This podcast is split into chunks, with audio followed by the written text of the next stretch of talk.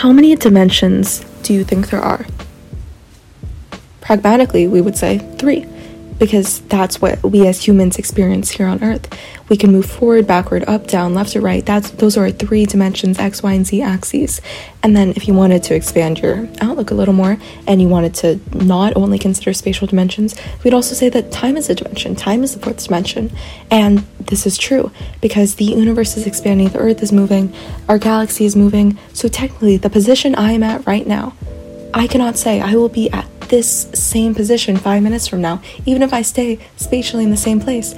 Because my position is not absolute or fixed, it is relative to something else. And that's the theory of relativity if you wanted to go into, it, into that. And I guess it has some implications in this discussion, but not until later. So, we've established time is a dimension, so it's the x axis, y axis, z axis. Take out time because that's not a spatial dimension, and we're not concerned with that right now. How many more dimensions are there?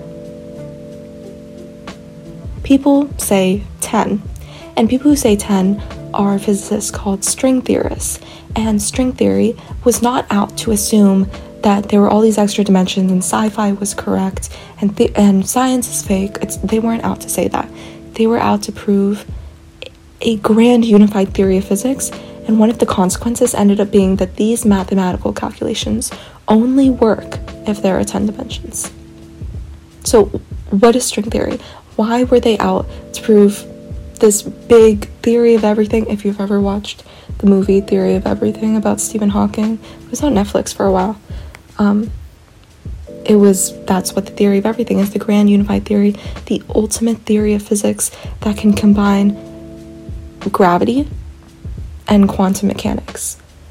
What are gravity and quantum mechanics, you might be asking?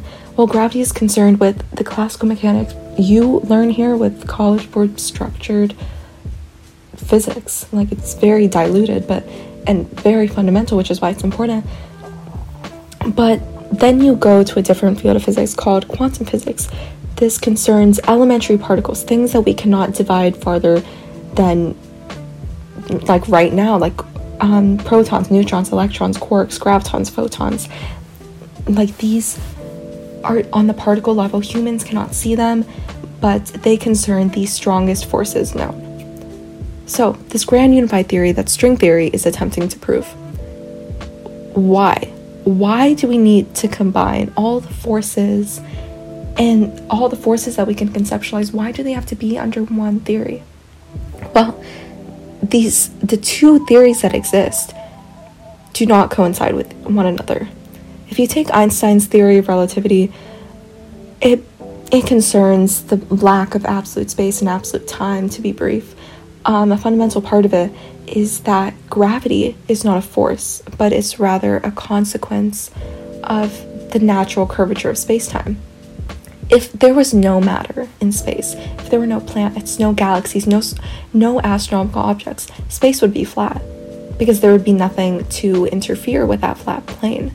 There would be no disturbances, there would be no mass, there would be no weighing down.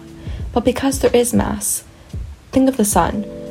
The sun has a large amount of mass that effectively curves space time around it. So instead of having a flat corner grid where the sun is just placed on it, it's like a well underneath the sun. And then that kind of visualizes the gravitational force that the planets orbiting the sun feel. It's not that the sun is pulling the Earth towards it and latching the Earth in an orbit. It's rather that the sun manipulates the space time around it and creates a curvature that forces the Earth to travel down that plane to where it's attracted to the sun. That theory falls apart when you get to units of matter that are so quantized that it just doesn't apply anymore. Think about black holes. Black holes exist when the mass of an astronomical object, effectively three times the mass of our sun, reduces and collapses on itself until it's a singular particle, a single singularity that has an infinite amount of mass. And because it's quantized to that extent, Einstein's theory of relativity breaks down at that point. Our conception of space time is no longer accurate which means that the theory of relativity does not apply to quantum mechanics. And quantum mechanics, three forces that we can loop that we can put in that category. First, we have the strong force. This is the attractions between protons and neutrons. These are the things that hold the elementary particles within protons and neutrons together. So, protons are made, each proton is made up of three quarks, three elementary particles, and what holds those quarks together? The strong quantum, the strong nuclear force. And then we have electromagnetism, you know, this attraction between protons and electrons, magnets, magnetic fields. And then we have the um, weak force. This one's harder to explain just because we're relatively unfamiliar with it. It has to do with radioactivity, nuclear fusion. Um, there's particles called nucleons, um, which are protons and neutrons together, and that's the force that keeps nucleons together. So you have these three forces strong, weak, and electromagnetism looped into quantum mechanics. And these forces are unbelievably strong when you compare them to gravity. Gravity is a weak force. It's funny, gravity is weaker than the thing we call the weak force. And it's because with our size, with particles, with, with things of so little mass, gravity is negligible. You've heard this in your college, not in your college workshops. They wouldn't say gravity is negligible. I'm sure you heard Dr. Gribble say it. Um, gravity is only like apparent. You only use Newton's um, gravitational law with uh, big planets, with astronomical objects.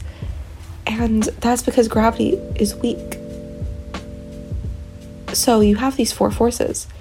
How do you unify them? They're almost part of completely different realms. We can't establish a law that would address gravity and still address the three quantum forces.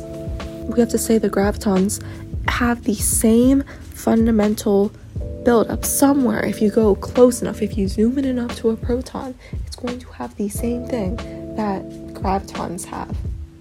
What is that? Well, obviously, you're going to have to go further in than the proton, and then you have the quarks, and you're going to have to go further in than that because electrons don't have quarks. So, what do you have? Well, this is string theory.